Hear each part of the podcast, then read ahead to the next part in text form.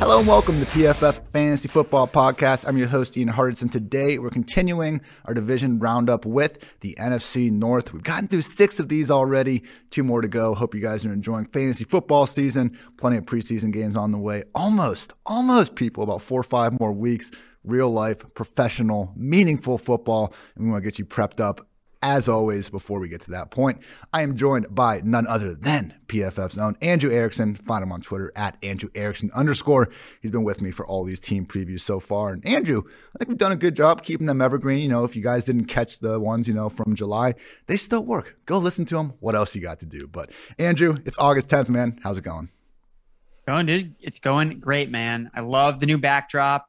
Excellent in the PFF office. Love seeing it. Studio living getting that audio right for the faithful listeners, the PFF Fantasy Football Pod out there. Per usual with our division preview, we're going to go through every team, ask a defining question who's the most underutilized player, favorite fantasy value, wild card scenario, and finally give our picks for the over under. So, Andrew, starting off with the Chicago Bears, when is Justin Fields getting this, getting this starting job? That's all anyone cares about. Yeah, that's really the big scenario. And you think it'd be after week one because you have the Bears playing the Rams, and I can't imagine it's going to go well for Andy Dalton and company. I think the biggest thing that Andy Dalton can't deliver on is working behind this patchwork offensive line. Like Bears have PFF's 28th ranked offensive line heading into next year, and we saw Andy Dalton play behind a bad offensive line last year, and it did not work out favorably for him. So again, Justin Fields offers that mobility that he can escape from the pocket, make throws off script, which is something Andy Dalton can't do, and based on the way that this offensive line is constructed, that's going to that may necessarily be what they need at the quarterback position to save Matt Nagy, Ryan Pace their jobs. Man, they they can't sit down without getting a lot of heat on the rear ends because they need to deliver wins in 2021. And I do believe that Justin Fields is going to give them the best chance. So I don't think it's going to necessarily take super long. I mean, if Dalton's playing well, then okay, keep him in there. But I can't imagine we're going to start second half of the season. Justin Fields not going to be under center looking at the schedule, the Rams game, everyone's saying, okay, why would you sacrifice Fields to the Rams anyway? I don't actually see them though going with Andy Dalton in week one. He doesn't play good because he's facing the reigning number one defense in the league. And they're really going to pull him out right before he gets a chance to go against the Bengals again. I don't know, Andrew. So that just seems like such a short leash. And if you look at the schedule after that, we got Rams, Bengals, Browns, Lions, Raiders. Dalton could live with that stretch. After that, it gets tough again. Packers, Bucks, 49ers, Steelers. But their bye isn't until week 10. There is a possibility, I don't think it happens, but there's a possibility Fields is not out there till week 11. The city of Chicago might burn down by that point. I mean, we're seeing like one touchdown training camp highlights, and people are already losing their mind for Fields.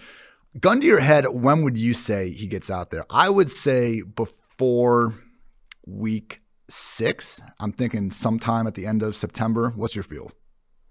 I agree with the way that you kind of spend it with that bye week because you imagine, okay, now we're in, we're inserting this mobile quarterback in. We can add new packages to the offense that we haven't necessarily worked on before. We can get everyone acclimated to life with Justin Fields under center full time.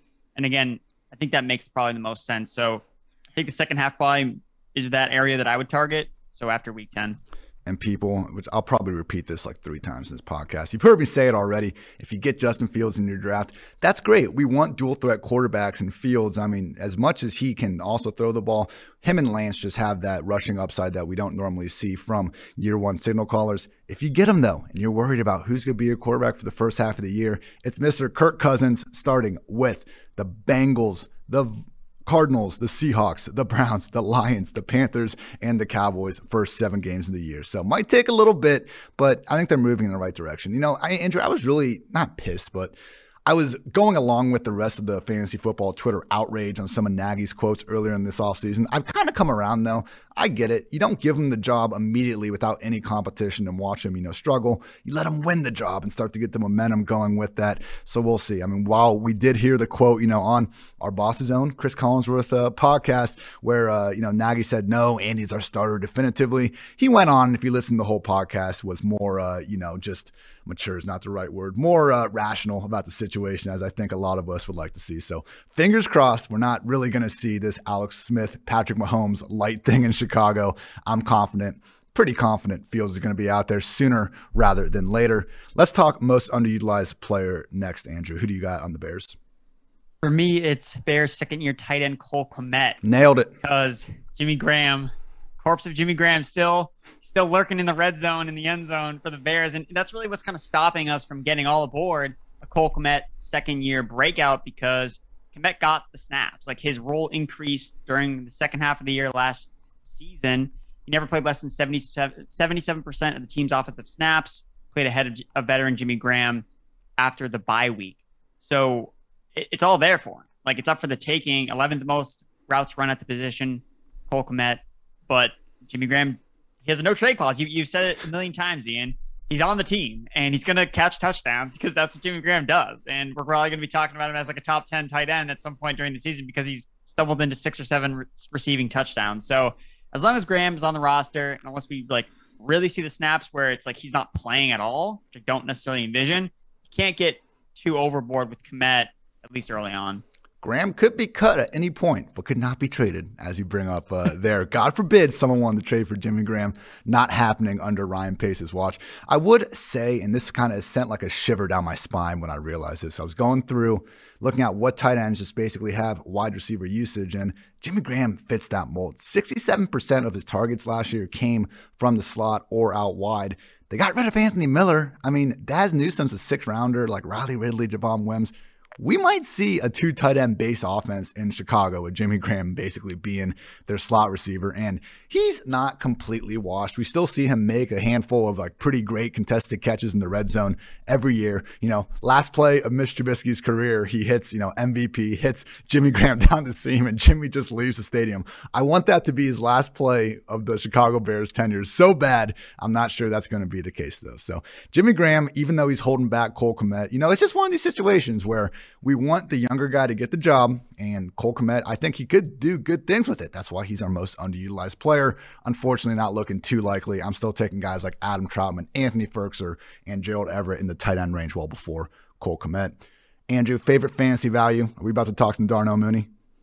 No, it is not Darnell Mooney. Ooh. I'm just going straight to the alpha. I'm going straight to Allen Robinson because I don't think that we, the market is recognizing that he's going to play with the best quarterback of his life this year regardless of whether it's Andy Dalton or whether it's Justin Fields under center. Because look, say what you want to say what you want about Andy Dalton, but you know, last year down the stretch, like when he finally got him settled in, like he wasn't really even that bad. Like weeks 11 through 17, he was PFF's 14th highest graded quarterback, throwing from the intermediate level, 10 to 19 yards, posted a 90.7 PFF passing grade. It was higher than Dak Prescott, actually ranked eighth best among all quarterbacks over that time span. Last season, Robinson was fourth in targets and PFF's fourth highest graded receiver on targets thrown in that intermediate level, 10 to 19 yards, 10 to 19 yards downfield. So I think that we're going to see this offense throw the ball a ton with Andy Dalton under center. That's what we saw with Matt Nagy when Nick Foles was the quarterback and when Matt Nagy was actually calling plays last year before he gave up play calling duties and then they really turned the script to like giving the ball to David Montgomery a lot more in the running game. So I think the volume is going to continue to be there for Allen Robinson. Last two seasons, he's the only receiver with 150 plus targets. So I think that's locked and loaded once again to be there. And he's just not sexy. Like he's not the sexy guy, and like he's not CeeDee Lamb. Like he's not. But at the same time, you're locking in a consistent player that's going to produce no matter what, and now has untapped potential that Andy Dalton could be the best quarterback he's played with, and Justin Fields will definitely be the best quarterback that he's ever played with as PFF's most accurate quarterback in the PFF college football era last year, I wasn't sitting in this chair, but I was on this podcast and I was saying Nick Foles is the best quarterback that Allen Robinson will oh, have ever played with.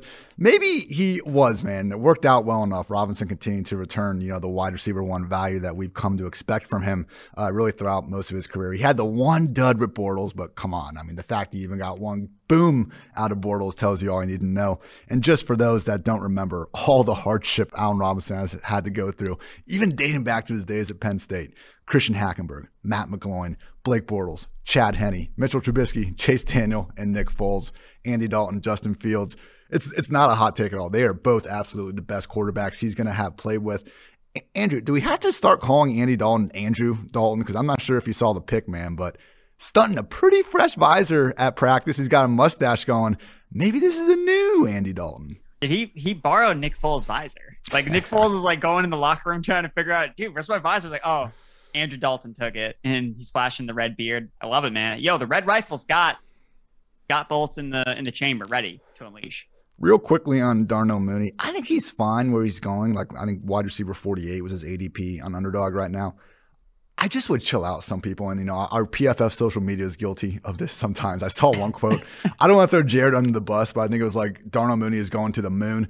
Let's try to when we say someone's going to the moon, let's not say that for someone that we're ranking like 40th or something. Let's kind of reserve that for CeeDee Lamb. That is fine. CeeDee Lamb going to the moon, top 10 receiver. I get that. I'm not sure if the moon is in Mooney's potential range of outcomes this year. He's fine as your wide receiver five or six on your team. I'm not discounting that. Just realize, people, I've I put together the damn clip that's circulating on the internet of him roasting Ramsey, roasting Carlton Davis, and getting overthrown those are his highlights, basically, man. Like that's not great when your top two highlights are missed passes. I know he should have, you know, the ball should have been on him, but we're still looking at a guy that last year, 128 qualified receivers, ranked 85th in PFF receiving grade, 103rd in yards per route run, 52nd percentage of catchable passes caught he's good. I'm not sure he's this world beater we need to be prioritizing in drafts. Right now, he is going one spot behind Jaylen Waddle. And Andrew, I will lose my shit if we ever see Mooney have a higher ADP than Jaylen Waddle. But again, story for another day with Jaylen Waddle. Tune in to my guys article out on pff.com uh, on Wednesday or Thursday, and you might just hear more about Mr. Waddle. Andrew, what is your wild card scenario for the 2021 Chicago Bears?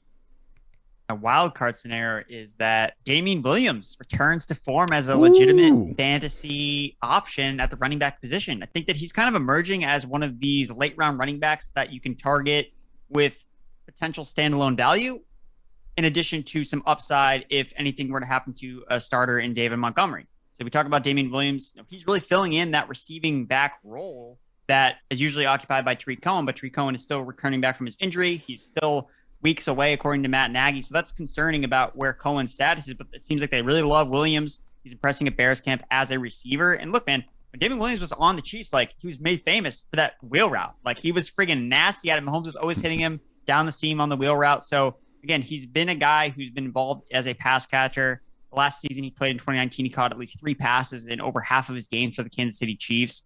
And look, you mentioned it before. You could see Jimmy Graham in the slot know, maybe they play Damien Williams in the slot. Like they need more bodies to catch passes here with Darnell Mooney and Allen Robinson operating as the one two guys. There's really no one else to throw to since they traded Anthony Miller, who had a 77% snap share last season. So Cohen played over 27% of his snaps from the slot in 2019. If he's still banged up, I really like Damien Williams as a guy to stash with one of your late round picks to kind of see his role emerge in this offense. He obviously has familiarity with Matt Nagy from their days back to Kansas City. So I like Damien Williams a lot.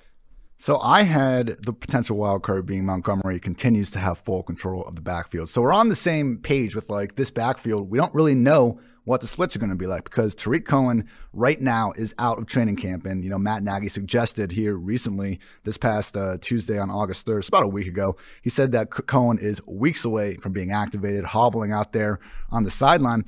And for those that just think that, hey, who cares if Tarik Cohen's back? He's not any good. He's the 11th highest paid running back in the NFL. I don't know why Tarik Cohen is the 11th highest paid running back in the NFL. He is, and they love feeding him targets when he's out there. So if Tarik is back, that's going to hurt everyone involved, obviously, mostly Dave Montgomery. The first three games of last year, when Tarik was healthy, Montgomery had snap rates of 45%, 54%, and 56%.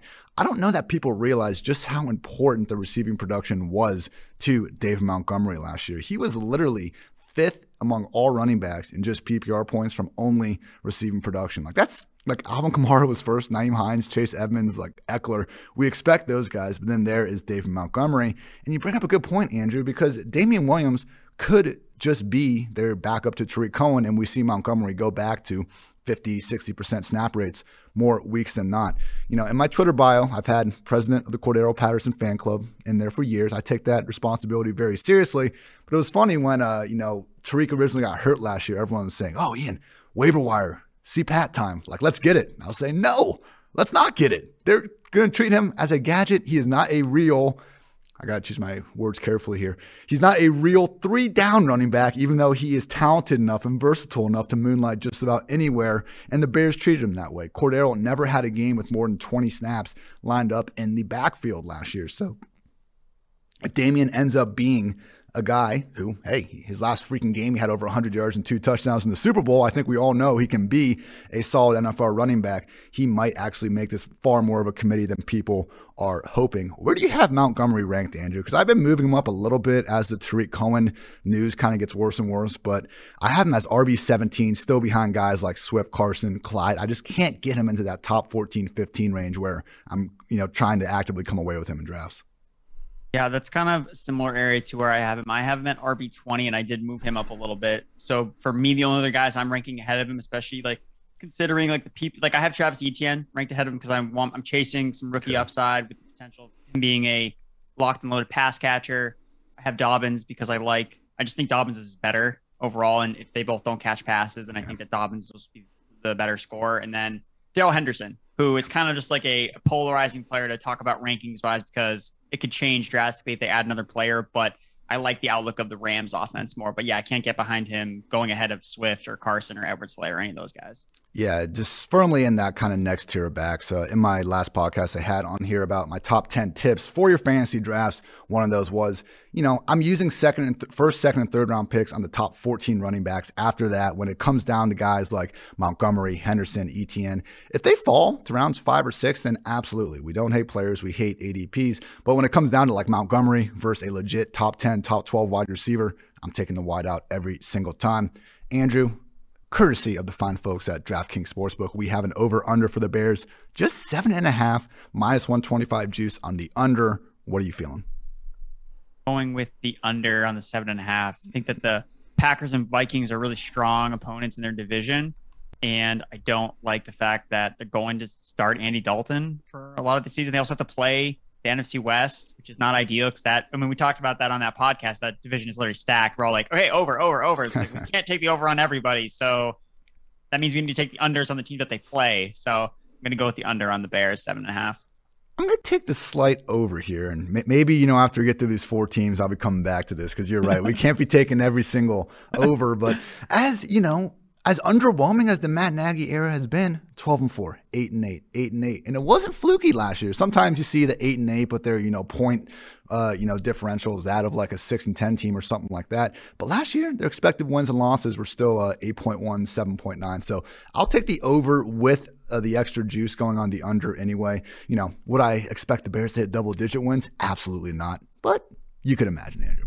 Moving on, we got the Detroit Lions. Everyone's been waiting for the Detroit Lions uh, breakdown. We'll skid through this one, Andrew. Defining question I got can Jared Goff maybe not be terrible? Because as rough as things got in 2020, I do think people need to remember this is a guy that, at least productivity, production wise, he's put up numbers in the past 4,600 plus passing yards in 2018 and 2019. The huge issue for Goff that I'm sure if you watch the guy play, you can realize once the play breaks down, once he has to go off script, it's pretty much dead. Last year, the only quarterback with a larger drop off in yards per attempt under pressure versus kept clean, my guy Drew Lock. And as much as I try to stand Drew Lock on here, he's usually not good uh, company to be keeping at the top of leaderboards other than big time throw rate. PFF does give this Lions offensive line uh, a number 10 spot ranking ahead of 2021. I'm not saying you should buy Jared Goff. I don't think I've drafted him in one best ball draft throughout the entire offseason. But Andrew, could he maybe just be like an average quarterback? Are we overlooking that potential? Because if he could, we'll get to the one total. Maybe, just maybe. Dan Campbell, hard nose, people playing for the guy. Jared Goff doesn't completely suck. Am, am I just talking myself in too much of a circle here? Can't get behind taking any any types of overs for the teams that are flirting with potentially tanking for their franchise because I've learned that lesson after taking the over on the Miami Dolphins a couple years back. Did not work favorably in my favor, so not going to make the same mistake twice. But when it comes to Jared Goff, I mean, man, what are we? We're talking about and the NFL's eighth ranked quarterback all time in passing yards per game. Jared Goff, 263.3 passing yards per game. So yeah, like I think that he can be good enough to at least supplement and support the guys that we care about for fantasy football. And for me, my defining question was how high can TJ TJ Hockenson finish this year as a tight end? I have him firmly locked in as my tight end four. I think it's pretty clear that there's a big three and then a teardrop to TJ Hockenson, but I wouldn't be surprised if he closes the gap because of the just stupid volume he's going to see in this offense. Look, Jared Goff has a history of targeting the tight end position over the past two seasons. He's targeted the tight end at a 20 20% clip 10th highest. He also ranks fifth in total passing yards and fifth in total attempts to the tight end position. We saw Tyler Higbee breakout, a face melting breakout for five weeks. And that could be potentially what is in the outcomes for a TJ Hockenson. We are, we've already talked about the other players on this offense. There's nobody. They have the most vacated targets and air yards from any other team this offseason because they got rid of Gala, they got rid of Marvin Jones, Danny Amendola. All these guys are gone. And of the 26 tight ends to lead their teams in target share since 2015, 58% have finished as top three fantasy producers. And of the tight ends that have finished with at least 115 targets, 75% of them have finished as top three fantasy tight ends. The PFF projections have him for 115 targets, which is only 19 more than he had last year when he was competing with those other guys for targets. I think we can probably project him for 20 more targets. That's like one per game, just a little bit. I think we can hit that. So I think that Hawkins has a legitimate chance of entering into that top tier and being a legitimate difference maker when you can get him in round five or round six.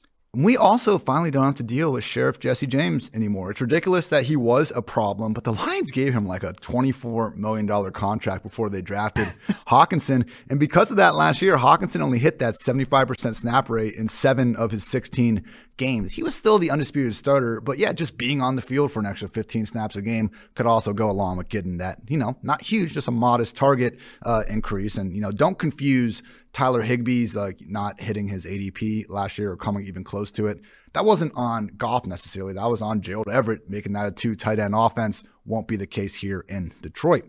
Andrew, let's talk most underutilized player. We're talking D'Andre Swift, right?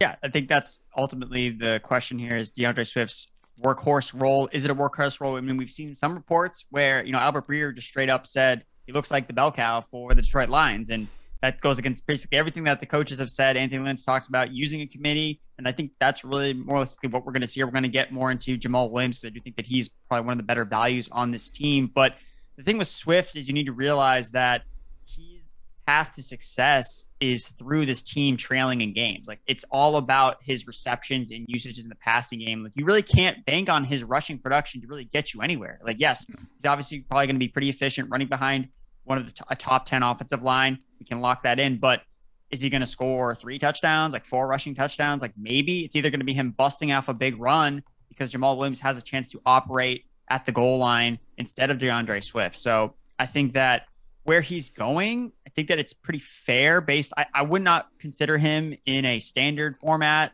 Half point PPR, he's not nearly as valuable in a full point PPR. Yes, I think Swift is a legitimate RB2 that you can definitely lock and load every single week, especially when you can look at the lines and be like, yeah, they're going to be trailing in this game. I can feel more confident about D'Andre Swift. You know, this coaching staff has is basically coming from other systems that use two running back systems. So Dan Campbell's coming from the Saints, obviously Kamara and Latavius Murray, then Anthony Lynn's coming from the Chargers, where it was Melvin Gordon, Austin Ekeler. So I mean, we've seen guys like Austin Ekeler and Alvin Kamara obviously succeed with just unlimited snaps, like playing just like a 60% snap share. So there is a path where Swift can deliver, but don't draft Swift thinking, okay, I got a top five running back, like top 10 running back. I don't think that's just in his ceiling, just based on the fact that this offense overall is not going to be impressive. Yeah, the path to success is 100% revolving around the pass game usage. And he is one of only 10 running backs PFF projects to get at least 60 targets next year. You know, it's not the end of the world if Jamaal Williams is going to be really involved in this offense. And the quote that, you know, rocked the fantasy football Twitter world back in the middle of May uh, from new offensive coordinator Anthony Lynn Jamaal is what I call a classic A back. My A backs are normally my bigger backs. I can leave those guys in there for all three downs. My B back comes in. He's a guy that sometimes I want to use in space more. He's my speed and space guy. If he's just trying to call Swift, his new Austin Ekeler, that's fine. Like that's great. We'll get all these receptions in full PP, full point per reception formats, and we'll be vibing. I mean, Adrian Peterson already led this backfield in carries last year, and Swift still returned RB 16 value in full point per reception. That's what we need. That's where he is the most special. Last year, only Kamara, James White, Myles Gaskin, Nyheim Hines, and Austin Ekeler averaged more yards per out run than D'Andre Swift. So I would just say, I mean, Anthony Lynn, he has a nice little history here of the RB1s. Uh, Shady turned in an RB4 performance. Melvin Gordon went RB6, RB5, Ekeler RB6, and RB 12 in PPR points per game. Five years running of having a top 12 PPR back. Here's to hoping Swift can continue that trend. Andrew, now we're going to talk about the other back because our favorite fantasy value, it's got to be Jamaal Williams. Yes, it's Jamaal Williams. And if you haven't checked out some of his mic'd up practices from training camp, go check it out on Twitter because the dude is absolutely hilarious. He's he's so fun to root for and cheer for. So again, he's also a great value in fantasy football. So you really have no excuse for not leaving your draft with some Jamaal Williams exposure because he's going to have a role in this offense. You can't say that about a lot of backup running backs. And at the same time, he also possesses a three down skill set like we saw last year when Aaron Jones missed some time. Week seven and eight at Williams averaged 18.8 fantasy points per game, 21.4 expected fantasy points per game. And he finished last season PFF's eighth highest graded rusher. Like he has steadily increased his ability and talent as a running back since entering the NFL. And yes, he's been next to this supreme talent in Aaron Jones this entire time. So yes, he has not nearly been, you know, in the spotlight as a feature running back because he really wasn't that good to start his career. He wasn't. And but he's gotten a lot better and he's improved and he's earned a spot on this new Lions offense. And I do think that he's going to have a role. He's going to have a couple weeks when maybe the Lions are playing in more competitive games. There's obviously going to be scenarios where he gets game script out and it's going to be the D'Andre Swift show. But look, man, I'm for Jamaal Williams and I absolutely love the nicknames that they've given each other Swifty and Swaggy for D'Andre Swift and Jamaal Williams. Love it.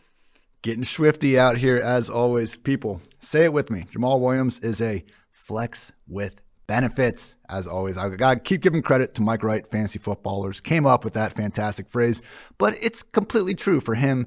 AJ Dillon, James Robinson, Kenyon Drake, Latavius Murray. These guys were okay, we're getting 10 to 12 combined carries and targets per week. You're not firing them up in your RB1, but you can live with that on a flex in the right matchup, particularly as bye weeks start to come in. And God forbid something happens to Swift, we have a running back that we know can operate on all three downs if asked to do so. So, Andrew, like AJ Dillon, Jamal Robinson, Drake, and Latavius, those guys I just listed, and there's a few more. I'm taking them ahead of like Tony Pollard and Alexander Mattison, who might have a better best case scenario, but there's also a chance that we just get nothing from them throughout 17 games. I mean, maybe, you know, best ball land if you're just shooting for pure upside and you're saying, you know, you don't have Zeke and you're saying, hey, just Tony Pollard, if he, you know, if he gets to start 12 games, like he's going to absolutely ball the hell out. But I feel like, again, these flexes with benefits, we need to put them a tier above just more the true handcuffs. Do you agree? Yes, I agree. I know I did a study about six weeks ago looking at some of these ambiguous backfields and looking at running back breakouts. And basically, what I found was the handcuffs don't hit. And it's the handcuffs that you don't draft are the ones that actually end up hitting and not the ones that you hold onto all season long. And then when you start them, like an Alexander Mattison or a Brian Hill, and they just don't fire. And you're just like, wow, I just held on to that guy all season long. And then he just busts for me. And now I'm out of my fantasy championship. So, yeah, don't hang on to these players unless again if, if Alexander Mattison's fallen 50 rounds or 50 spots after ADP, then sure, take a flyer on him. But at the same time, like you're gonna get frustrated holding on to these handcuff running backs that are not doing anything. You're just holding on to them. So you got to take some of these flex benefits. That's the plan that I I plan on using. And people just you know handcuffing. Don't handcuff your own players. And if you already know this, then you know excuse me. But if you don't the theory behind it is this. You know if you draft Ezekiel Elliott in the first round and you draft Tony Pollard in the 11th the only way Pollard works out is if Zeke busts. And if your first round pick busts you're pretty much screwed as it is. So if it's if you have Zeke in the first and it's between Pollard and Mattison later I'm taking Mattison because that just gives you a better overall upside for your lineup. It's first or last. We're not trying to you know do whatever we can to finish in the middle of the pack. So just keep in mind handcuffing it's okay more, I think, in the, I've talked about this, I'm more willing to do it at the end of drafts. If we can get, you know, earlier in the offseason, I was uh, messing around with the idea of like Jameson Taysom as my last two picks in best balls because while, you know, using your first and 10th pick, if you, the first one doesn't work out, like that's a problem. If your 15th round pick doesn't work out and the 16th round one does, okay, then I think we can talk a little bit more about it. But in general, do not handcuff your own guys if the top player is costing you a top three, four round pick. Andrew, you could go a million directions in this one. I feel like I usually have a good grasp on, you know, what questions we're on the same page with, and I can already tell we are going to be off on this one. What is your wild card scenario for the 2021 Detroit that Lions? We, we see a top 24 wide receiver kind of break out of this receiving corps. Who? That seems who like though? Seems, that that's the problem. Right. Like we're trying to figure out who it could potentially be. So I, I mean, I have my guy, my guy's Quintez Cephus. I mean, he did make that sick one-handed catch that was on the Twitter sphere. So, but I liked him before he became famous before that catch. I just like that. I like his film when I went back and watched Quintez Cephus. You know, he had the highest pa- passer rating when targeted last year among all the 2020 rookies, 120.4. And the guy saw nine targets in the first week of Ten? his career Ten as a rookie. Ten targets. Excuse me. Sorry, Cephus. Don't mean don't mean to do you dirty like that. But that's telling you that he was doing something right. That Matthew Stafford was looking for him early on. And again, the guy was probably shocked, and that's why he didn't produce with those 10 targets because he's like, oh my God, like they're throwing me the ball. I was not ready for that, but he improved down the stretch. And I liked seeing that from him. The issue is right now the rotation is it looks like it's Tyrell Williams, Breshad Perryman, and Amon-Ra St. Brown are the three starting wide receivers. So again, Cephus is buried. Like I really don't think you should feel obligated about drafting any of these players. I mean, you want to take a shot on Amon-Ra St. Brown or Tyrell Williams. I think those are probably the two guys that are probably start. But at the same time, I mean, if they're not getting, if they're not producing, they're going to start to rotate Cephus in a little bit more. I think that he's going to be the guy that I kind of have my eye on during the season. Somebody you want to look for to on the waiver wire because look, Tyrell Williams, like I, I get he has a connection with Anthony Lynn back to the Chargers, but I mean, the guy hasn't caught more than 50 passes in a season since mm-hmm. 2016. Like it's been a while since we've seen Tyrell Williams really do anything. Amon-Ra St. Brown is a fourth round rookie pick. Again, he's going to operate in the slot, and people have kind of compared him to Cooper Kupp. Okay, Cooper Kupp was a second round or a second or third round pick. So again, I, I don't want to say Amon-Ra St. Brown is going to be locked mode. It's like okay, like do you want to lock and load four cat four catches for 30 yards in your lineup? Like you want some guys that can win downfield. I think Cephus can be that guy, and Breshad Perriman's probably the guy I don't want at least because he's a journeyman and I just can't hey. get behind a guy that only goes vertical with Jared Goff at quarterback. Like that's that's a big issue for me. Take it easy on my guy Breshad Perriman, a journeyman only because teams don't like big, athletic, so that, fast receivers. Pick? Is that your favorite for the Lions receivers, Breshad Perriman? Yeah, I said wild card scenario. Breshad Perriman just balls the hell out. Three games with Joe Flacco last year, four catches, 62 yards against the Dolphins, five catches, 101 yards, two tutties versus New England. Even snatched uh, Jonathan Jones' soul during that one. Two catches, 54 yards in the tutty versus the Chargers as well. Even had two more good games against the Dolphins in New England with Darnold. Evan Silva turned me on this, man. Breshad Perriman has always been good. He was just hurt with the Ravens. He came in the Browns. He did some great things with Baker as a rookie. Tampa, we saw that nice stretch at the end of the year where he balled out. And with the Jets, at least for a little bit, man, he did do some good things. So you're right, though. We don't know who it's going to be. And unfortunately, I went to, uh, you know, The Athletic. I think The Athletic just has some of the best uh, training camp coverage out there in terms of what you can ask for uh, from beat writers and all that. And the last Detroit Lions scrimmage, I, I, it was like a day or two ago. Uh, Tyrell Williams, Breshad Perriman, and Quinton Cephus were all banged up and not even participating in it. So we'll uh, we'll keep an eye on that. And yeah, people. I mean, if you want to go fire a dart in any of these guys, you know, round 15 or later, I wouldn't blame you. My pick's Breshad, but either way, probably not going to win or lose your fantasy league. Andrew, we got an over under of four and a half wins, minus 150 juice on the over. What are you feeling? And I kind of previewed it a little bit, but they're in tank mode with Jared Goff and how they acquired him. So I'm going to take the under. Yeah, I'm going to take the under too. I just can't get behind this. They're the, I mean, other than the tech, maybe if they were playing the Texans, we could lock in one game, but they're not. And now it's like, okay, they're probably the consensus 31st ranked team in the league. Just not really trying to bet on that. And yeah, you said it. When a team is in tank mode, probably just a good idea to this, stay this away. Team screams like moral victories. Like Dan Campbell's gonna be pumped up if they just lose a game by a field goal. Like, you know, guys, we, we played really hard, but we don't really want to win anyway. Like we just want to fight and you know to the death. So if they made like it, Dan Campbell. Yeah, I love Dan Campbell. Like I'm looking forward to more uh, great quotes from him throughout the year. But if they were making it worth our while, you know, giving us plus odds or something, maybe. But minus 150 to bet the over in this economy, miss me with that. Andrew, moving on. Defending divisional champs, Green Bay Packers. Defining question, my defining question. Will the magic continue here after another offseason with minimal roster turnover? Because I, Ian Hartitz, was one of the idiots that faded Aaron Rodgers last year, and this is why I wrote this in my fade article. Rodgers is still being drafted as a borderline QB1 at worst, largely due to his longtime reputation as one of the league's top signal callers. Perhaps he'll regain the magic in 2020, although nothing from his recent play or the offensive skill position talent would indicate a massive fantasy comeback is on the horizon. He finished as the QB 10 fantasy points per game in 2018, the QB 14 in 2019. Last year, world beater, MVP, I think the best version of Rodgers we've ever seen, if you want to say 2011, fine. Top two version of Rodgers ever. He still only finished as a QB4 man because fantasy is sometimes a silly game that rewards rushing quarterbacks more than uh, not Rodgers isn't a statue than guys that don't take off as often. So history tells us a 9.1% touchdown rate is going to regress.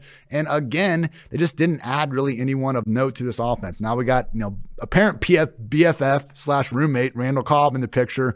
Amari Rodgers is fine, but man, like look at every single before the free season before the free agency cycle, excuse me, like it's always Will Fuller, Curtis Samuel, like look at all these great weapons we can add to Green Bay, and they just routinely do absolutely nothing. Now, even strapped with some extra O line problems than usual. Is the magic going to continue, Andrew, or are we just, you know, once again, like last year, the pissed off Aaron Rodgers on Jordan Love's storyline worked? Are we really going back to the well, basing Aaron Rodgers' success around factors that have nothing to do with our ability to quantify them? No, we're not going no. back to this offense being how it was last year. I mean, you hit the nail on the head with the touchdown rate, 9.1% was the highest of his entire career. And look, we saw this play out last year with Lamar Jackson. He had a 9% touchdown rate in 2019. It fell to 6.9%. And that's why everyone was mad about Lamar Jackson. It's the exact same scenario. And we've seen this with Rodgers before. He had a nine point touchdown percent passing rate in 2011, and that fell to 7.1, 7.1% the following season. And last year, 35.5 touchdown percentage inside the red zone was second in 2020 in the and it was the highest since 2017 for him. That was really why he was so good, is because all the Aaron Jones touchdowns that we were like, hey, are they going to regress? in 2020, we were right. We just forgot to like displace them to another player on the offense. It's like, okay, like they're going to Aaron Rodgers. And that's what I would expect to kind of correct itself in 2021. I would I'm going to assume that the running backs are going to score more touchdowns like an Aaron Jones, like an AJ Dillon, than going to be going through Aaron Aaron Rodgers' arm to Davante Adams. I mean, Davante Adams caught like 18 touchdowns in 14 games. Like that's not going to be something he's going to be able to do again. Like he's going to score double digit touchdowns. Yeah, I would say that, but not 18 touchdowns in 14 games played for Davante Adams. So that's going to necessarily hurt Aaron Rodgers' production because that's what you need from these pocket passers. Like you said, there's no running juice anymore with Aaron Rodgers. Like he used to do it at his prime earlier in his career, doesn't do it anymore. He had his least amount rushing attempts this past season. So he's going to have to have another outlier season of touchdowns. And based on the historical, you know, track record of players performing so above expectation, it's not going to be something that's going to be repeatable. So again, is he fairly priced as like the quarterback eight? Like, yeah, I think that that's fair, but at the same time, like, why just draft like Ryan Tannehill yeah. or draft like Burrow or Bray, or just wait on one of these mobile rookies? So that's the way I look at Rodgers. It was great getting him like past the QB 12 spot when all the uncertainty was in the air, but those days are gone. And yeah, I'm with you. While QB 8 is fair, just not really uh, a spot where I've been willing to just go after him really in any fantasy draft so far. Let's talk most underutilized player. I'm going to kick us off with Robert Tonyan, one of the few players I can consistently pronounce their uh, last name right against all odds. But he gets this I don't know, man. Like Robert Tonyan just had 11 freaking touchdowns last year. He played great. He literally, like one of the craziest stats I found this whole offseason since targets began being tracked in 1992. Everyone that's had 50 plus targets, nobody has ever had more touchdowns and incompletions until Robert Tonyan last year. And he was plus six he had six more touchdowns and incomplete passes thrown his way. And what do we say in situations like this? What do we say after A.J. Brown in 2019? Regression. He can't be that good again. He's going to regress. Okay, but when you're that good, you're probably going to get more than 59 targets the following season. I mean, this was already their locked in starting tight end, 58% snaps in all but one, 58% snaps in all but one game. 11 touchdowns from Rodgers, whatever it was, double digits, insane chemistry, and people are fading the guy because we just say, "Oh, he can't he can't do it again." Or they say, "When has Aaron Rodgers enabled fantasy friendly tight ends?" And if you go back and look, tight ends with 20 catches for the Packers since 2010. Jermichael Finley had that unfortunate uh, career-ending injury. Richard Rodgers, the corpse of Jimmy Graham, Andrew Quarless, Tonyan, Lance Kendricks, Jared Cook, who was only there for one year and missed six games, Marcedes Lewis, and Martellus Bennett, who bounced after seven games. Like they haven't had a legit receiving tight end to be one of the main, you know, just I guess target getters in this offense. Robert Tonyan has a non-zero percent chance to be the number two target in this passing game, ahead of MVS, ahead of Cobb, ahead of Jones, only behind Adams. I know it's not the sexiest pick, but Andrew, like I feel like the market's still a little bit behind on Tonyan. Rodgers is back. I know you're not using a top eight pick on the guy at tight end, but there's a hell of a lot worse borderline tight end ones that I think you could be grabbing out there. I think that he's fine. Again, I'm definitely one of the people that's fine. Like Did you just hear the stat? The, uh... Did you just hear the stat I gave you, man? Okay, but that's what you're saying. Like you're saying, you're you're listing out like this such outlier stat with him. That's why I'm that's why I'm afraid to like dive back in because it was so unbelievable what he did last year and some of the stats that I've kind of noticed about him. Like he also broke zero tackles after all of his catches, broke zero tackles. So Robert Tonyan, we gotta get a Robert Tonyan YAC account going. There's there's so many weird things about his season last year. Again, you know, none of the peripheral metrics like yards after the catch per reception, missed tackles force per tap. Like, I guess I'm not so sure. Like, okay, yes, he does see more targets, but what does he do with them? Like that, I guess that's my concern with him. Like, I don't know how much he's going to generate on his own. Like, how much of his production last year was really because of Rodgers and because of the like a hundred, like a hundred percent. I guess, yeah. So I guess that's my concern with him. Like, look, there are he's definitely better than a lot of other tight ends, and you reach a point in the draft where you're just looking for a guy with touchdown upside, and that's Robert Tonyan, like because he's attached to Aaron Rodgers. So I totally get understand buying him there, and the price again is not egregious, but for me, I think I still prefer some of the late round tight ends going after him that I think could see a higher target share in their offense. Fair. So is- I'm guessing he's not your most underutilized player. No, he's not. so, so mine is just uh, Aaron Jones.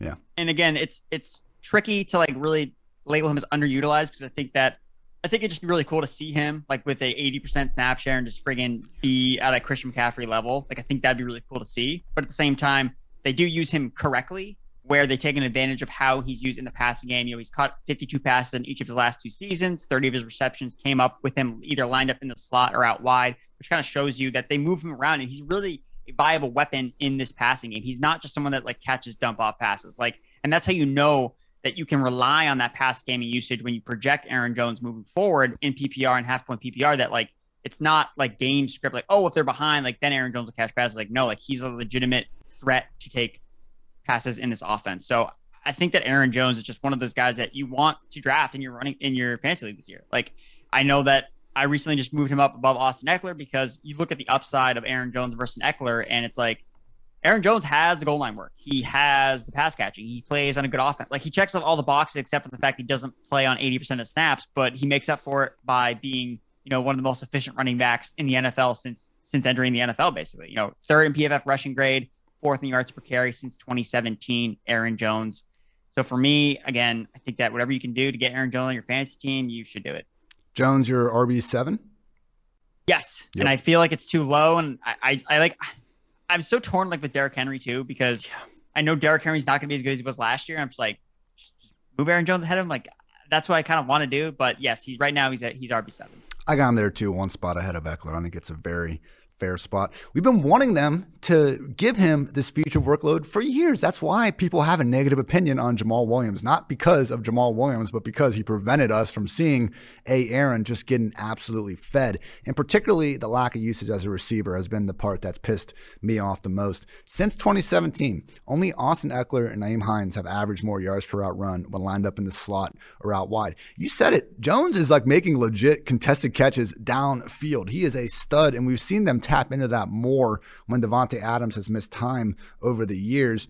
Just not enough as someone of his talents would be. Like, give this dude 80, 90 targets, and we're talking about a legit top three fantasy running back. He has the skill set to do it. Will he get it or not remains the question. I think this takes us to our favorite fantasy value, another flex with benefits, Mr. AJ Dillon. Because, Andrew, as we've been harping on all offseason, that one tweet, the Jordan Love practice day, like another one of those just crazy, you know, May days that uh, took fantasy football Twitter over. AJ Dillon was catching wheel routes, and more and more we see more uh, training camp tweets about him being used in the passing game. Obviously, didn't do much at Boston College, but wasn't asked to do much, and we've talked about the difference between those things. So, with Williams leaving 150 touches on the table, Dillon seemingly is set up for those and maybe the pass game work. If not, if Aaron Jones can just take that leftover pass down work, that's how he's going to get to the top three. If not, Dillon, I think where he's going in that RB3 range is a great value because, again, we get the flex and the benefits are an 80, 90% roll if Jones happens to miss time. Are you with me here or are you looking elsewhere in the wide receiver corps perhaps? Yeah, I had AJ Dillon as my wild card as a player that, you know, if Aaron Jones gets hurt, he could potentially take over the backfield. Like he has, Fair. again, flex with benefits. Like, and these are the running backs you want to make sure you target. And you don't need to go out of your way to get these guys. Like, they're all available at a good price in the double digit rounds. It's really like rounds nine through 11 is kind of like that sweet spot where you find a lot of these types of running backs, like an AJ Dillon. So I love the call there. My fantasy value pick was Randall Cobb because I think that he should be viewed as the clear wide receiver to own outside of Davante Adams in this offense. And it sounds kind of weird because you know Lazard is there, MVS is there. They drafted uh, Amari Rodgers. So why would you go back to Randall Cobb? It's because Aaron Rodgers trusts this guy. He literally lives at his house. It's the Antonio Brown Tom Brady thing all over again. And we saw how that happened with Antonio Brown. Antonio Brown was seeing as many targets as freaking Mike Evans and Chris Godwin. And Antonio Brown was barely even drafted last year. So look, Randall Cobb is probably going to still be a guy that's like not going to rise in most like home league ADPs because of the fact that he was just kind of added to the player pool. Like, so, I mean, he wasn't even in my rankings like at all. I'm like, I'm not ranking Randall Cobb on the Houston Texans. like, I'm not doing that. But the minute that he go lands in Green Bay, it's like, oh man, like what could this potentially be? And you look at how he did last year. I mean, I, I figure, you know, at age 30 that Randall Cobb, you know, as he washed up, so I kind of looked at his numbers and he actually, from the slot, he has the third highest passer rating generated in the last two seasons. So that's without Rodgers. And if you look at Rodgers the past two seasons, he has the PFF's third highest passing grade targeting the slot. So with Cobb locked and loaded in the inside, I think that he's going to see a lot of efficient targets. I think that's going to make him the player that you want in this offense behind Davante Adams. It's going to be him or MVS. And we kind of flip flopped fantasy values and wildcard scenarios here because my wildcard scenario is MVS actually becoming a thing here. Potential fourth year breakout. Maybe, just maybe. We saw the booms and I know there are some busts. I've seen the drop compilations. The one against the Eagles was my favorite. Rodgers throws this absurd 60 yard bomb to MVS, hits him in the chest, goes to the ground. And 10 seconds later, I counted it. 10 seconds later, they just show Rodgers hasn't moved, just staring at the same spot MVS dropped the ball. It's concerning to me that we haven't, you know, when Rodgers basically says, I'm not playing for Green Bay again unless Randall Cobb comes back. And then he says, oh, and also like you guys cutting Jake Kumerow, who's the second best wide receiver in training camp, like back to back, like shots at MVS without specifically saying his name. It's problematic. We have been getting some good training camp reports though. And this is from Matt Schneidman uh, from The Athletic, who said Valdes-Scantling's hands have been noticeably better so far in camp. If he keeps this up, he's the clear cut number two wideout behind Davante Adams. MVS isn't just a deep ball threat anymore. One of those, we'll believe it when we see it type situations. But man, even towards the beginning of the offseason, I've been happy to put MVS on some best ball rosters, you know, rounds 14, 15, and on. He's the perfect player we look for. He's either going to give you a touchdown, 50 plus yards, maybe even flirt with 100 plus, as he did on two separate occasions, or nothing, and he's not starting in your lineup anyway. So you could do worse, particularly, I mean, if you have Aaron Rodgers already, I don't see why you wouldn't be spamming some of these wide receivers with your late round picks. Andrew, our over under set at 10, minus 140 juice on the over. How are you feeling about the 2021 Green Bay Packers? I'm still going to go over here because I do think that having Aaron Rodgers there, even if his numbers decrease, I don't think the overall offensive output is necessarily going to decrease that substantially because he still he showed last year that he can still operate this offense at a high level. So I think that the offense is still going to be good. It's going to be above average. So I'm going to roll with the over here. Yeah, I mean, Matt LaFleur, you know, someone that we've given a lot of shit over time, but back to back years, first year as the head coach, 13 wins in each year.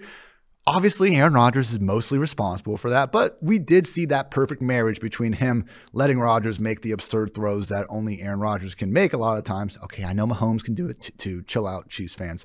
But perfect marriage between that and also setting himself up for some easy success. And that's why our own Eric Eager actually ranked Matt LaFleur as the best play caller in the NFL after the 2020 season. So I will also take the over. I'm just surprised it's not, you know, closer to 11, 11 and a half. I feel like they could still get pretty even action on both sides with that number set down at 10. I am happy to take the over there. Uh, before we get into the next segment, people, I want to give a shout out to our friends at Fantrax. Fantrax is free fantasy football league managers, the most customizable, easy to use, and feature rich platform in the entire industry. PFF is gearing up to play our leagues on Fantrax this season. My favorite part about it, you can customize your leagues however you want. So get the kickers the hell out of here where they belong. If you're coming from another site, that's no problem. Fantrax can import any of your current leagues completely free. Sign up and play now at fantrax.com slash PFF and get a chance to win a trip to any regular season game this year for you and your entire league. Make your league on Fantrax and then head out to a free Las Vegas Raiders games with your buddies. That's fantrax.com slash PFF, the home of fantasy sports. And also, people, college football season is just around the corner. Quinn Ewers and your Ohio State Buckeyes looking like the team to beat. Maybe. I don't know. I'm just an ignorant Buckeye fan. Don't mind me. But anyway, to celebrate, DraftKings Sportsbook, America's top rated sportsbook app, is putting new players in the center of the action with $200 in free bets instantly if you bet $1 or more on any college football game. DraftKings Sportsbook is safe, secure, and reliable, located right here in the United States. So it's easy to deposit and withdraw your money at your convenience. So download the DraftKings Sportsbook app now. Use promo code PFF to receive $200 in free bets when you place a $1 bet on any college football game. That's promo code PFF to get your free $200 in free bets instantly. Limited time only. Only at DraftKings Sportsbook. Must be 21 or older. New Jersey, Indiana, or Pennsylvania only. New customers only. Restrictions apply. See DraftKings.com slash sportsbook for details. Gambling problem? Call 1-800-GAMBLER or in Indiana, 1-800-9-WITH-IT. Andrew, we've reached the final team in the NFC North. Your Minnesota Vikings. What's your defining question? My defining question is Can Dalvin Cook be the RB1 overall and, and not Christian McCaffrey? And I kind of looked at the situation. And I mean, what Cook did last year third in fantasy points overall, second expected fantasy points per game, first in touches per game. Everything is there for him to potentially be the guy that you want. And again, people were getting disappointed that, oh, I don't have the 101. Like, I'm not, I don't get Christian McCaffrey. But I think that, like, Dalvin Cook is like basically right on par with what CMC could potentially produce in his offense. And you look at, I kind of looked at the offense as a whole. And look, Carolina, we've talked about Sam Darnold, how we're not like super thrilled about like his potential uh, outlook. But with this Minnesota Vikings offense, I mean, Dalvin Cook probably has a path to more touchdown upside than McCaffrey does in a Sam Darnold offense. You look at Kirk Cousins last year, his 35 passing touchdowns were career high. So again, it's kind of going back to okay, so if his touchdowns come down based on just natural regression, his red zone touchdown rate was the highest of all players last season. You know, Adam Thielen is Adam Thielen going to catch 14 touchdowns again? Probably not. No. So if those come down, where are the touchdowns going to go? I think it could go to Dalvin Cook, who could potentially be the RB1 in this offense. So, again, there's not a lot of question marks about this offense overall, just because it is so concentrated on the running back, the top two receivers. So, that's kind of the question I took about Dalvin Cook. And I think that if you have the number two overall pick, I think you should still be absolutely thrilled that you're not, you know, you didn't get CMC, but you're literally getting the second best thing. Yeah. Look, I've talked about this kind of fancy opportunity score I put together where if you just ignore the names and if you just look at the projected volume for everyone, historical historically targets are worth 1.61 PPR points, uh, rush attempts are worth 0.6. If you just only look at the projections and see, okay, where the running backs rank in pure expected opportunity, it's number one, Christian McCaffrey, number two, Dalvin Cook, and number three, Alvin Kamara. And hey, they just so all happen to be awesome real life players as well. Those should be your top three backs in any half or full PPR setting. Um, my defining question was more about the offensive line because our own uh, Seth Galina wrote an awesome article earlier this offseason calling Kirk Cousins a dark horse MVP candidate in large part because some of the improvements they made on the offensive line. Uh, this next excerpt is from Seth's article. Just creeping to average would be an improvement for this offensive line, and the front office has made the right moves to do that. That puts the ball in Kirk's court. The pieces are significantly better than they've ever been around him, subtracting the timeless skill of Stefon Diggs, but replacing it with Justin Jefferson, Ezra Cleveland, Christian Darrisaw, and Wyatt Davis is probably a net positive. And that's it, man. Like Kirk Cousins, in the news for you know all the annoying reasons recently, but just in terms of what he's doing on the football field, he's a lot better than people give him credit for. Since 2018, when he joined the Vikings, seventh among 50 quarterbacks in PFF passing grade, tied with Russell Wilson for 11th in yards per attempt, fourth in adjusted completion rate, seventh in QB rating, and he's been doing it downfield. And you can keep saying he hasn't won the big one because anyone that hasn't won a Super Bowl hasn't won the big one. Like he has in a fantastic game in the Superdome, outduels Drew Brees, like makes countless so clutch throws to Adam Thielen, puts the ball in a perfect spot to Kyle Rudolph to win the game, and he loses the next week, and everyone just says, "Oh, typical Kirk Cousins can't win," you know, when the bright lights are on. So Kirk Cousins, someone that you know, I'm not saying you need to treat this guy as a top five quarterback, but hey, if Matt Ryan had it all go together one year and won an MVP, I think Cousins is good enough to maybe pull that out. Again, if everything goes right, which as Seth points out, maybe just maybe with some of the offensive line upgrades they've made, things could go right in a big way in 2021. Andrew, who's your most underutilized player on the Minnesota Vikings? Irv Smith Jr. because mm-hmm. it looked like he was going to break out all over the place. Kyle Rudolph was gone, exactly what we wanted. We're like, okay, sick. Like this is perfect. It's lining up. The, the stars are aligning for Irv Smith because last year without Rudolph, we saw Smith rank eighth in fantasy points per game, and we saw his role as a receiver increase dramatically. Ran 118 routes over that stretch. It was nearly 30 per game, which was eighth most at the position. It was actually a much higher than his 18 routes run per game because that's the thing. We, we need our tight ends running routes. We don't want them blocking. We want them to be bad blockers. We want them to be good pass catchers and running routes. But unfortunately, Mike Zimmer comes out. He's like, yeah, we're not going to expand Irv Smith's role this year. We are going to just, you know, use Tyler Conklin a little bit more. So that kind of dampened the potential breakout. I know the reports have been pretty good about Irv Smith, but you have to like tread pretty lightly, like, or tread with caution with Irv Smith before you kind of go all in and be like, all right, he's my tight end to own. Like, I don't know if I feel comfortable having him as my tight end one going into the season because you don't know how these snaps are going to play out. You know, during that stretch of games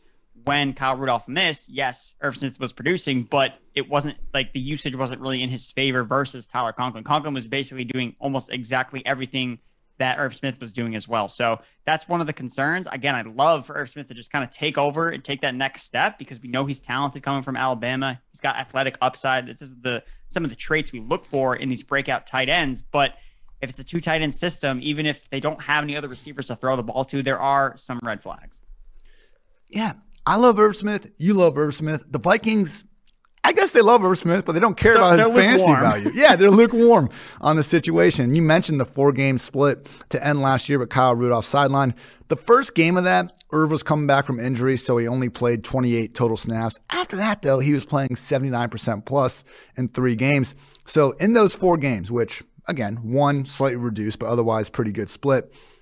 Irv played 203 snaps, Conklin 202. Smith had 20 targets, Conklin had 23. They both had 15 catches. Like Tyler Conklin is just gonna be this like Jamaal Williams type player in terms of being annoying for fantasy. He's not really gonna be a fantasy asset in his own right. He's just gonna hold back Irv Smith. So I've seen some people really getting behind Irv, and he is a great player. One of the prime examples, though, of why we're chasing fancy production, not guys that are necessarily great in real life. So I have Irv Smith as my tight end, 17. He's right there with Mike Gesicki, Cole Kmet, Evan Engram, you know, guys that I'm just quite a bit lower on than others because we're chasing opportunity, not looking like Irv's going to have a ton of it in 2021. Andrew, who's your favorite fantasy value on the Minnesota Vikings? At the top, I said that this offense is so concentrated that pretty defined like where these players are going in terms of ADP. I don't really think there's any like screaming values, but the only guy that I kind of noticed I, I thought was kind of down, lower than I would expect, is Justin Jefferson. So he is my wide receiver six overall, and his ADP is wide receiver eight. I don't know if the shoulder injury has impacted his ADP at all, but I felt pretty firm with wide receiver six. I have him like basically right outside the top tier of the top five guys, which are Jefferson or uh, Hopkins, Ridley, Ho- or uh, Hopkins, Ridley. Who are the other top guys? Oh, you know them. him. Um, Come on, Andrew. Adams, Hill, Diggs, There you go. Those are my top five. It's been a long day of ranking players. so Justin Jefferson comes in at number six for me, and I don't know what else. We're, like, I don't get how you can rank other guys higher than him. I mean, what? 22 year old rookie compiled 1,400 receiving yards, third among all receivers, 90.5 PFF receiving grade, second, 2.6 yards per route run, second, set the record for most rookie receiving yards in the Super Bowl era, and earned the highest PFF receiving grade versus man coverage since 2014 as a rookie in a truncated offseason, averaged 18.4 fantasy points per game, which was top five last year. So if he just does what he did last year, he's top five. So how is he already being ranked outside the top five is something that I don't really understand. So for me, I mean, this guy could take another step forward. I mean, everything out of camp before his injury was this guy looks more explosive than last year. I'm just like, oh my god, like I want this guy on my team, and the fact that I'm a little bit higher on him than the market would imply, I'm thrilled about. Dynasty overall wide receiver one. Yeah, Yeah. I think. Uh, no, no, still AJ Brown. I'm still because Julio's. Not, I don't know how long Julio's going to be. I think Justin Jefferson's number two, but AJ Brown, yes, he's still number one, but Justin Jefferson is number two. Jefferson, AJB, and is CD three? Is that our big three? I think. I mean, probably is now. Yeah. it has to be now. after that latest training camp touchdown, how could it not be, right? But yeah, no, it's a it's a fair point on Jefferson. I have him as the wide receiver eight, just behind Metcalf and Allen. That's full PPR, so I I don't disagree with you though. He could be up there as high as six for sure because Cousins, just like uh, really Russell Wilson, even though they operate more in run first offenses, both quarterbacks do a great job of just really centralizing their entire target share around their top two guys. Last year, only DK Metcalf and Tyler Lockett boasted the higher combined target share than Jefferson, Thielen. Only DJ Moore and Robbie Anderson beat them in terms of air yard share. So, yeah, man, Jefferson, uh, I think has a, certainly a great chance to be a top five receiver. Are you fading Thielen again? Because I, I saw someone bring up a good point where I was talking about how I want Cooper over CD, and they were like, well, by that, you know, by chasing the veteran logic that's been there before, you take Thielen over Jefferson. And, you know, not exactly the same comparison. I think the issue was, like you said, is he going to catch 14 touchdowns again when his targets just really fell off a cliff, man. 2017, Thielen averaged 8.9 targets per game. In 2018, he averaged 9.6, dropped all the way down to 7.2 last year. And I remember I was like higher on Thielen than almost anyone As my wide receiver six, I think, going into last season. He finished wide receiver 10. I got freaking lucky, people, because Jefferson was the number one receiver on this team by the end of the year. You know, I was picking Jefferson, excuse me, I was picking Thielen as the wide receiver six because I thought 150 targets were in his potential range of outcomes. Now, no, that's in Jefferson's range of outcomes, not so much Thielen, unfortunately. So still, still solid. If he falls, you know, into the wide receiver three territory where I have him, absolutely sign me up. Just not someone that you should be using anything resembling a top 20 pick on at this point in time. Um, I would say my favorite fantasy value, or at least my favorite, the guy I have the most exposure to has been Alexander Mattison. And I was kind of surprised when I looked at the underdog exposure, but when he's going as an RB47 right now, I'm fine on that. I think that Falcons game, when we all had him ranked inside the top 10, just scared everyone off. He only got 11 touches, he busted in a big way. But they were down 20 to nothing with like 10 minutes left in the third quarter. So, yeah, Ameer Abdullah came in. He took the pass down work. And that is a problem. We're not exactly looking at Tony Pollard or Latavius Murray, you know, guys that will get 80, 90% snap rates if the RB1 leaves. But still, people, we had three games with Cook either sideline or limited to fewer than half of the snaps last year. Mattison had the 11 touches, but then 23 and 24 in those other games. If Cook is out, Mattison is going to be the absolute workhorse bell cow. And Andrew, we talked about already. We want the flexes with benefits above people like Mattison, but at a certain price, Mattison offers you a hell of a lot of value, particularly behind a running back that has gotten hurt every single season of his career. Yeah, you can't ignore the facts that Dalvin Cook played 14 games last year. He never played 16 games in a full season. That doesn't mean he's a liability at the number two pick. It's just the fact of that's what the running back position is. Like guys miss games, and the Vikings realize that they'd rather just sit Dalvin Cook instead of play him at 75% when they could just play Alexander Mattison for a game. Like that's going to be part. So there's going to be weeks where hopefully Alexander Mattison just benefits from better game script that you're going to be able to play him. And it's funny that Tony Pollard is, is the number one ranked guy for the handcuff potential because of the upside that if Zeke goes down. But Zeke has literally missed one game his entire career because of injury. So I just think it's funny how we kind of operate that way, but they're chasing the upside of, oh, well, if Zeke goes down, it's like, yeah, well, he's like the least likely of the top running backs to go down because he's just been so durable throughout his career. So I think the same thing can be said about like Rashad Penny as well. Like yeah. Chris Carson always misses games. So Rashad Penny's actually finally fully healthy. So kind of throw him as another guy. Seattle could run the ball a lot. So potentially a sneaky flex with benefits is, is Rashad Penny. Got to give him a shout. Yeah, now that we actually got some good news on Penny's health, I mean, I was all over that, you know, around draft time, uh, you know, when the NFL draft was going on. But then afterwards, we got some May reports saying he wasn't 100%. Now he is, apparently. So just another uh, saga with offseason uh, training camp news. Gotta, gotta live with it. Wild card scenario, I had that Cousins just rocks out and both Jefferson and Thielen repeat as wide receiver ones. This would have to be like more of an offensive shift, I think, to more of a pass first attack. The defense would have to stay bad because, again, I'm just not so sure there's going to be overall enough targets for both these guys, even with Kirk condensing it as much as he can.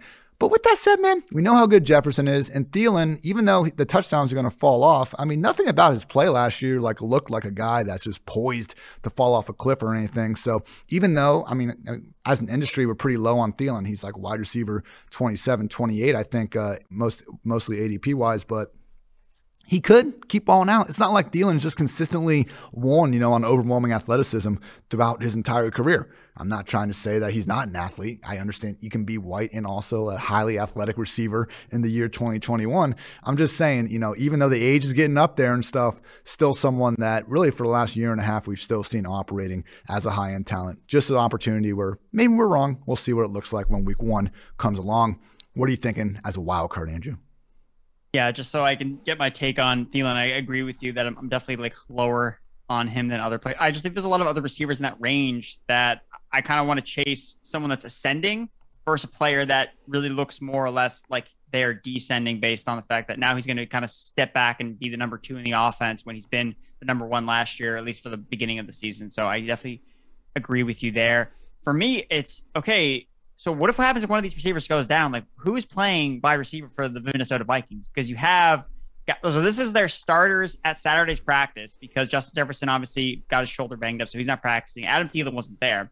They're starting four receivers. KJ Osborne was a draft fifth rounder last year, didn't play a single snap on offense. Ihmir Smith Marsette, their 2021 fifth rounder. Dan Chisena, no idea who that is. And Chad Beebe, who's kind of been on the depth chart for a couple seasons now because Where, Olabisi Johnson tore his ACL, so he's already gone. Like he's out of the conversation already. So this team could be in trouble if one of their top two guys ends up getting hurt at some point. And I think that would actually might be the path for Irv Smith Jr. to actually see an expanded role because I think that they would have to be yeah. forced to play him in a pseudo like wide receiver role in the slot. So I think that that's something to pay attention to. That yes, we're concerned about the Tyler Conklin thing, but if one of these receivers goes down, I can't imagine one of these necessarily one of these guys is going to step up and have a huge role. Dede Westbrook they signed. He's coming back from a torn ACL, so he hasn't even really practiced in full yet. So there's a lot of question marks about the receiver thing, and that's something that could really hurt Cousins as well. I think is if one of their top two guys goes down, like they have no depth behind them. Whereas you have like the Buccaneers who have like 12,000 wide receivers they could turn to if you know one of their starters goes down. Irv last year, 28% snaps came in the slot or out wide. Certainly something he's capable of. Good notes on all these banged up receivers. I just hope someone overtakes Chad Beebe. Not because I have anything against him. I'm just so tired of every game he gets one or two catches, and the announcer just has to remind us that, oh, his dad is actually Don Beebe, just like Chris Hogan played lacrosse, just like, you know, Matthew Stafford and Clayton Kershaw used to play in the same little league team. We get it. Tell us once or twice and move the hell on. Chad Beebe, Don Beebe's son, End of story. Last time I like i I like Dede Westbrook. At, yeah. I mean, if he's if he can be healthy, like I mean, he's like he has two seasons on his his resume: 2018, 2019, 66 catches, over 650 receiving yards, and he's been primarily the slot receiver for the Jags. So theoretically, he would be the guy that they play in 11 personnel when they have Thielen and Jefferson on the outside because those guys didn't have like 50% plus snap, slot snap shares last season. So, but it depends on his health and most of the time they're going to not even run 11 personnel. They're going to just try to focus on using 12. Former Biletnikoff winner, but I agree. I think Dede has the most uh, upside out of any of those guys, but none of these number three receivers are going to be fancy relevant because Thielen and Jefferson have such a stranglehold on the target share. Andrew, the over under for the Vikings set at nine. We got minus 115 going both ways. What are you feeling? Going to go with the over here. It, it, really has nothing to do with the offense because I think the offense will kind of be status quo of what they've been, you know, run centric, but with efficient passing game led by Kirk Cousins. It's really about the defense because last year was uncharacteristically Mike Zimmer's worst defense of his like coaching career. It was just so bad, and it's because they had so much overturn from the year prior, and they had guys opting out. And like this is a list of all the players that they're getting back this year or or have added to their defense. So Danielle Hunter, second in the NFL in pressures and fifth in sacks in 2019, missed the entire season in 2020. Linebackers Anthony Barr, Eric Kendricks, they missed 19 games combined last year. Michael Pierce was their big defensive tackle signing that they were going to use to plug up the middle after losing a guy in free agency. He opted out last year because of COVID. So they didn't even have that player, that big defensive tackle to help stop the run, which is why they were so bad against the run last year. Cameron Dantzler was a rookie that they drafted last season. He started out the season very poorly, but finished as PFF's or one of PFF's highest graded cornerbacks down the stretch. They obviously also added Patrick Peterson and Bashaud Breeland. I don't think neither of those guys are like elite players, but they needed depth at the cornerback position because they were basically starting all rookies last season. So they got some veteran presence there as well. So I think that the defense is going to be significantly improved. I think that's something to also consider when we talk about this Vikings offense. Like, I don't know if we're going to see this team be a, uh, an offense or a team that we target for DFS like shootouts and things like that because I think they're going to run run the ball and I think their defense is going to be a lot better. So when you cite, oh, the Vikings sucked against you know X position last year, I think you might want to take a step back because I think this defense is going to look way different than it did last year. Also added Patrick Peterson and Bashaud Breeland uh, to start a cornerback.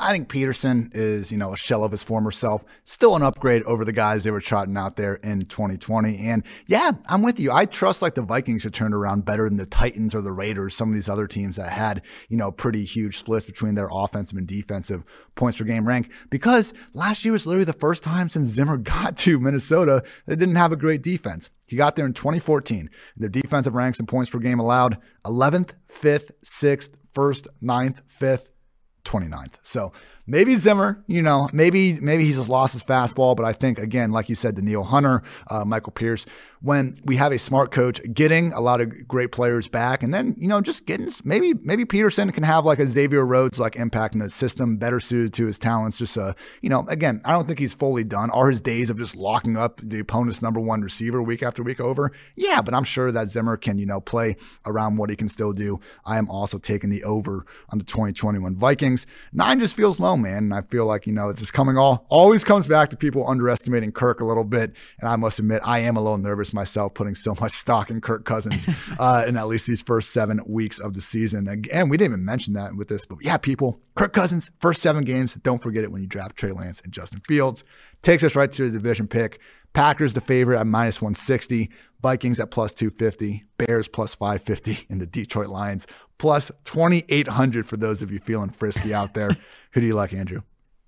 Well, I don't want to burn my money, so I'm not going to take the Lions in this certain scenario. So I'm just gonna I'm gonna go with the Vikings. I like the Kirk Cousins narrative that he just needs one kind of outlier season for him to kind of put himself in. You know, if Matt Ryan could do it, I think that was a really good comparison. If Matt Ryan could do it for one year and lead his team, you know, to a Super Bowl or a division championship, I think that Kirk Cousins could probably do it as well. So he's got the weapons, he's got the defense to back him, got the running back. So yeah, I'll, I'll take the Vikings at plus two fifty.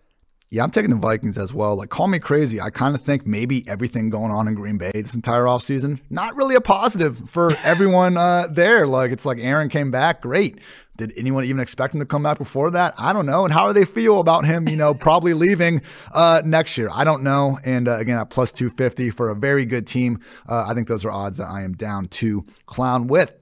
Andrew, we only have one more team preview coming up. It will be the AFC North. We should have that published this Thursday or Friday. You yourself are finishing up your fantastic team preview series on pff.com. How many more you got over there? And just have the AFC North to kind of just wrap up. I got some notes on most of the teams already done, but publishing it up and then also going back and refreshing some of them. So again, this way you don't search for the Rams and be like, Andrew, like Cam Akers is not a breakout anymore. Like, what are you doing, man? It's like, no, like it's been updated. Like Darrell Henderson has now slid into the breakout section. Akers, I'm sorry, I had to take you out. So going back and updating some of them with some news because they've been out for a while. Want to make sure everybody has the most up to date information.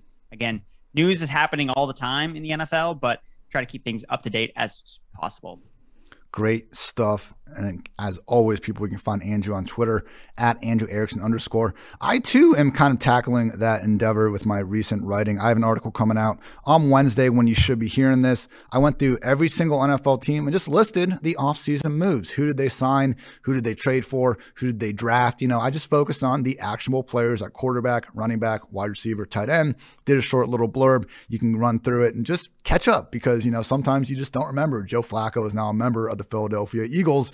And if you just haven't been paying attention to the entire offseason, nice little refresher for you to go and get caught up ahead of August, ahead of your fantasy drafts, and ahead of real football on its way soon. So thank you as always for tuning in to PFF Fantasy Football Podcast. New episodes out every single day throughout the offseason, and we will be back with more shortly. He's Andrew. I'm Ian. Until next time, take care, everybody.